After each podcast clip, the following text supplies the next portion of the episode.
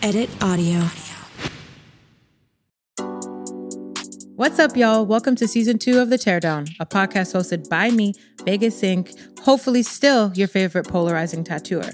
Every episode, I sit down and chat with amazing guest artists, and we dive in more intimately on the politics of the tattoo industry, as well as some topics I feel are more relevant in contemporary tattooing.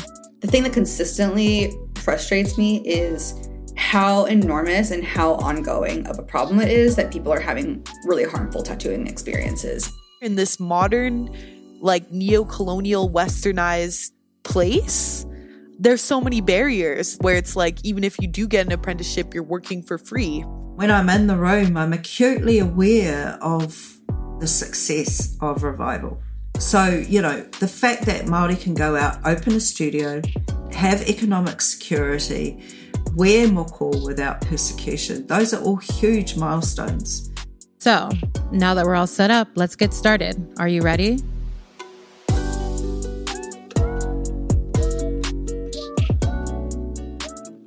So, I wanted to do this solo episode. And at the time when I had the idea, there was a lot happening. And I started to feel really disconnected with the industry as a whole, felt kind of lost and like lost that drive, lost that excitement of the possibilities and where we could go with tattooing and I wanted to, it to act as almost like a like a diary entry. And well, I still feel a lot of the ways that I felt at the time, but time has passed and I've kind of evolved from that original thought, but those feelings are still there. I started tattooing during a time where I was very marginalized and really my only options or at least a lot of people made me feel like was homelessness, jail or dead. And it came at a time where I was like really like reckless and aimlessly kind of just going through life without even thinking about what my future was going to look like. I grew up in in group homes uh, or within the state, and there's like these transitional periods that happen. You turn 16 and potentially move out on your own. You turn 18, you're living on your own. Your workers no longer support you. You turn 21 and they no longer support you and they no longer financially support you. Every year with the coming years was like a ticking time bomb for that 21. So I never saw life past past 21. I didn't really see life past 18. So I lived that way. I started getting tattooed pretty young and I felt very at ease when I used to get them done. And, and I didn't really feel super intimidated. And I, and I recognize that a lot of that could be uh, the privileges of being biracial and light skinned and just also luck that I didn't come across some creep at a tattoo shop. When I started tattooing, I had finally found some sort of stability. I was renting a room in a house with a couple of other queer folk, and I was literally tattooing in this bedroom. And I, and mind you, I did ask somebody how I could get into it, and they had seen my drawings and they told me that I could teach myself and not to worry about an apprenticeship. I think I learned very quickly that an apprenticeship would have been beneficial. But I was not in the in the predicament to be able to do that. And I didn't have the capacity then. And I don't think I would have been able to sustain I was already sort of financially supported and dependent on the tattooing. But I was too angry, too opinionated, so uh, adverse to authority that I don't think that it would have would have been a great situation for me. And back then apprenticeships were a lot worse than what they are now. But I had posted that I was tattooing online and received a very angry, very critical message from some white man. I don't know who he is, telling me how embarrassed I should be, just like really ripping into me. And in that moment, I remember getting that message on Facebook and being like, should I just cuss this white man out? Or maybe I can use this opportunity to ask some questions. And it was probably really my first time like engaging in humility with such intention. I just said, you know what? Like, hey, thanks for the feedback. Unfortunately, this is like something I really want to do and I care about it. And so if you can, I'm going to continue anyways. So you could either give me some advice or like best of luck. I don't know. And he gave me some advice and I carried it with me. Every year I did tattooing, it became my priority. It was to be a better artist, to be a better tattooer, to provide a better service to people. I was like I said, disenfranchised. So a lot of my community was like other poor folks living in the hood. Like it wasn't so much about like making so much money or becoming so financially successful within within that industry. It was just like I just wanted to get good. I just wanted to get better. You know, it was the thing that, hey, like, do you want to go out and get drunk and like stay up all night till 6 a.m.? I'm like, no, I got a tattoo appointment. You know even though i was like tattooing in kitchens and bedrooms and, and living rooms it was like no like i really really took this seriously. I created goals for myself and wanted to reach those goals every single time. It was like i hit those goals i hit those markers. But the time bomb was still ticking. I still didn't see life outside of 21 yet. And i you know i started tattooing at 17 coming from a background like that it's hard to see life life going and life happening I, it's hard to explain I am where I am right now with like a certain amount of intentionality, but I sometimes feel like it was just a lot of good luck and decision making that I just made a choice at some point without even knowing what, what the end goal was going to be. With tattooing, it wasn't like something where I was like, I'm going to be successful and I'm going to own a studio and I'm going to be this and I'm going to be that. Like, it was truly just something to care about that was greater than myself. I didn't care about myself all that much, or I didn't, not that, you know, I, I didn't love myself the way that I deserved to have been loved. And I didn't see much value in what I could provide. And I've done things, you know, organizing, community organizing, and, and other stuff within child welfare. But that that was just that felt like a calling. That just felt like I was supposed to do those things.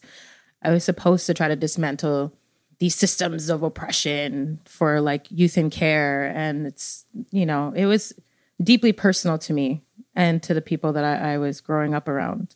But with tattooing, it was like mine. It was for me. It was like so like it was something for me to find value in myself a little bit. I started to take care of myself better. I started to make decisions that would facilitate a space for me to be able to grow as an artist and a tattooer. I turned 21 and the world stopped. It felt like everything just paused. And I took a breath and I was still alive and I was still here. And it was like, okay, well, I guess I have like the rest of my life, you know.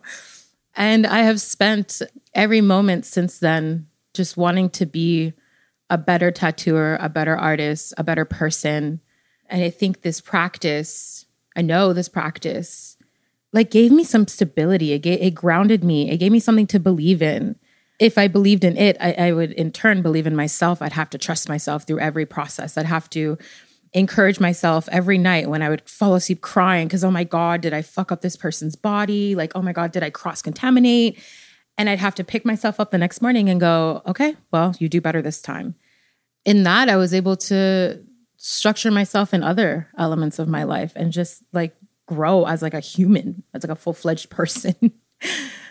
it gave me so much and it continues to give me so much. And I'm so grateful for it. I will I don't think I will ever be able to repay what this practice has been able to give me. I try every day with um, how I interact with my clients, how I interact in my shop, how I interact with my practice. I try every day and I feel like I owe it that. And I will always owe it that. I'm known largely for a couple things. One is, unfortunately, I don't know why this is even a thing, but uh, tattooing black and brown people. It's really disappointing that that's even something that could be a niche within the industry, but I mean, that's one. And then two, being hypercritical and just a little too radical with my thoughts and my praxis. You know, I'm like that and I'm critical of tattooing because I love it so much. Because I care about it, because I know what it's done for me and I know what it does to for other people. I know what it does for other artists, for other tattooers. I've talked to tattooers who are like 20, 30 years in the game, you know, folks from other marginalized backgrounds of, you know, that that time frame. And um I know it could be better. I've seen it be better. I've seen it in pockets be better. And that is just like the more optimistic part of me and how I approach approach my praxis. Things I've learned in the past few years have been pretty instrumental in creating the person I am today or how I see things both positively and negatively.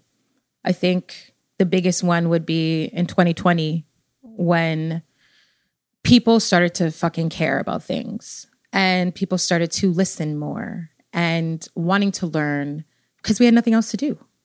You know, we were locked away. It was probably a height in my visibility, both positively and negatively.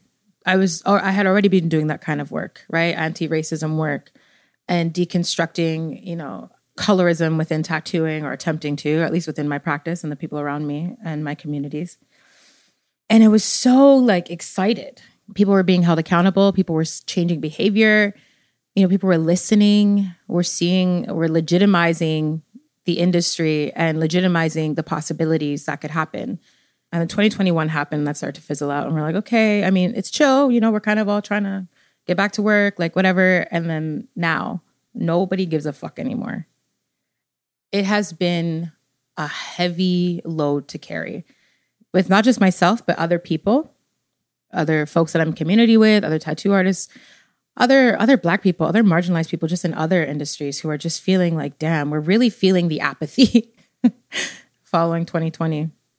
Again, I'm like so grateful. Like during that time, I was able to build relationships with other community members around the world. That was the, that's the best part that that came out of this. I mean, we also crowdsourced at the time to open my shop, so that's another great thing. I got to open a shop from from that moment. But it really sucks that it seems like just nobody cares anymore. And that's what this solo episode was going to be about at the time when I had thought of it was to discuss how shut down I am from all of it. How I'm, you know, becoming apathetic and disconnected from the work and disconnected from like what I thought we were all here for, what we all believed in. Losing that spark, that love, that joy that I felt within tattooing I watched so many of like my friends, my comrades, my community members just exhausted, pulling away from tattooing, um, just like more and more depressed. And these are particularly black black tattooers, you know, black trans tattooers, black femmes. I felt the same and I feel the same. I feel so disappointed in it all. I opened a shop with great intentions and it's doing great. it's in a really good place right now. But some things happened. I trusted so many folks within the relationships I built in the last couple of years that we were all aligned. We all believed in the same things, that we had shared experiences and blah, blah, blah. And I learned that that is not always the case. it seems like a kind of childish lesson, but it was a lesson nonetheless. And um, some things happened. And um, I had to evolve as a person that I don't think I was quite prepared for that evolution. I like visuals. So I describe my career as like I'm like 12 years in. It was like toddler, you know, just learning how to tattoo. It was toddler. And then 2018, 2019, 2017, I started doing conventions and then I started to travel I started to do guest spots. I was doing all like that fun, exciting, like like teenage years of tattooing where you're just kind of like, oh, like free and still learning and it's still so new and it's still so exciting and like yeah, you've been doing it a while, but like now you have, you've made all these different sorts of connections and you're learning all these different things and then also because of my place in being a millennial, I'm also seeing like I was also within the industry when it was like old you know, when we were still doing certain things, certain trends to now seeing its evolution. And I got to grow within that. It's like the same thing as like the computer age. I'm uh, old enough to remember a time when computers weren't so popular and was not in everybody's home, but like young enough to know how to operate TikTok, I guess. And that might sound like an old person thing to say, but I mean it's true. Within my uh my growing and being a tattoo artist, opening the shop, it stunted, like it stopped. One minute I was like a 15 year old like tattooer person doing the traveling and da, da, da. and now I'm an adult and I own a studio and I am responsible for not only myself, but for everybody that works there, to my partners, my business partners, and to my clients, and not even just my clients, the shop's clients and the other artist clients. And I have this immense responsibility that I was not prepared for. I thought I knew, you know, like very teenager esque. I know everything. I've been doing this so long. I helped manage tattoo studios. I helped open tattoo studios. I really came in there like, like I'm, I'm gonna kill it, and kill it. I did not. I, I learned some very hard lessons, and I had to grow up quickly, very quickly, and reframe the entirety of like who I was and how I approached being a tattoo shop owner. I mourn a lot of that time when I got to just enjoy being a tattooer, you know. And I'm told every day that I have to be, that I should be proud that I have a brick and mortar business and I own this and, you know, I'm doing this. And mind you, because I don't like financially benefit from the studio at all, we structured it that way. It's harder to feel that because of, you know, capitalism. But I also don't feel that I can't get to the point of feeling excited about that because I feel like something was taken from me you know, I was like a fucking street kid. I was just figuring out that like I don't even live in that life. Before I even owned the shop, I was trying to acclimatize to just being a person that was still alive, a person that had a car, a person that had a home and stability and have not been homeless for over 10 years. That was already enough for me to wrap my head around. But then to to have to wrap my head around of like actually hitting goals and success points that I didn't even know I wanted for myself, really. And there were some negative things that happened around the shop that I will never understand. It shifted something in me that made me a little bit more pessimistic about the industry as a whole, about the idea of community, about the idea of like a, a shared idea of liberation and whatever. I started to feel like I needed something more, something to engage in my creativity, if you will. And uh, that would be fun and exciting, something that I could still be present for while owning a space. So it didn't require me to travel. That would be relatively easy. Yeah, easier. and that was starting uh, the teardown, the podcast. And I am still very, like, very excited about it. You know, it gave me another creative outlet and it was another way to share ideas and things that, that are important to me, that are important to my tattoo community.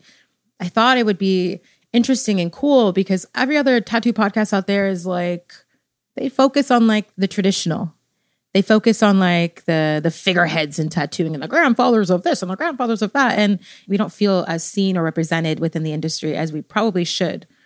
I have always felt like I have a foot on each side of the spectrum. The traditional industry, which I love and I respect, but it is so white supremacist adjacent and racist, anti black and queerphobic, or it can be. And then the other side of like the more progressive space. I thought in starting this podcast, we'd be able to have a broader conversation about things that I, I feel have started to become commodified and lacking in nuance and lacking in like a critical perspective and I thought it'd be a good opportunity to bring on artists and other folks who are doing really good work that have experiences outside of tattooing that they bring into their practice that make them such an incredibly interesting person and, and tattooer and artist. Season one was so much fun. I feel like it was a lot of fun to listen to. We talked, we dived into like some pretty serious topics I don't know, like it just felt like a key, like if we were kikiing, like it was just so chill. And I really am happy with the way it turned out. And everything that I have said thus far was a part of the thought process and the things that I uh, that I've been thinking about, everything that I've mentioned. And in speaking with the folks at Edit Audio, you know, I, I did describe where I'm at and how I'm feeling. And we thought it would be a really good way to reconnect me and reground me and like all my beliefs and and some of that optimism about the potential of change within the industry or the potential or or the fact that there are folks still out there doing work that is important. My whole thing is this tattooing from a, a larger perspective, well, the colonized version at least, is not groundbreaking. It is not the most important thing to happen in this world. I don't think it's going to invoke freedom for the rest of us, but it's just another industry, another institution, another um, consumer based service that Black and marginalized people can access, but feel or experience degradation. So for me, on the larger scale of things, is it important? Mm. But on on a scale of things, is it important? Like, yes, it is. It is important for people to fucking feel good when they're receiving a service. It is important for people who are modifying their bodies or using this experience as some sort of catharsis to not be ostracized and not be disrespected. I think that us as tattooers sometimes we become jaded to it all, right? It's like, oh, it's just a tattoo.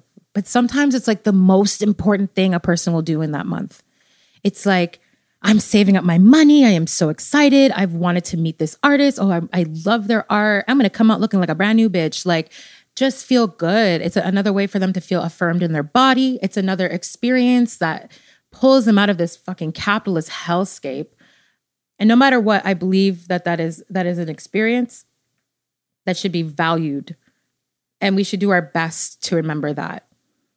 That's like the more optimistic version I wanted to come back to in creating season two. And the conversations this season might not be as quote unquote inspiring or quote unquote optimistic, but they're a reflection of how most of us are feeling right now. And I think they are important conversations for us to have. And and and I'll be honest, I think that in some of these conversations that we'll be having, I know that I walked away with more questions than I had answers. And I think that maybe you folks, the audience, will walk away with more questions than you've had answers. And I think that's also important though, because in those questions, we'll want to find answers. And that's where the work comes in, right? When we're asking questions. So I'm excited about season two. And I'm hopeful that there will be some learning, there'll be some healing, there'll be some catharsis. I know that I'm hopeful that I will come out of it maybe remembering my roots, where I came from, what it's all for, who, in the grand scheme of things, matters the most in these conversations, which is, you know, the collectors, the clients, the followers, and the artists who are trying to do better and be better. But I really hope that you folks enjoy it, and I'm excited for you to hear it.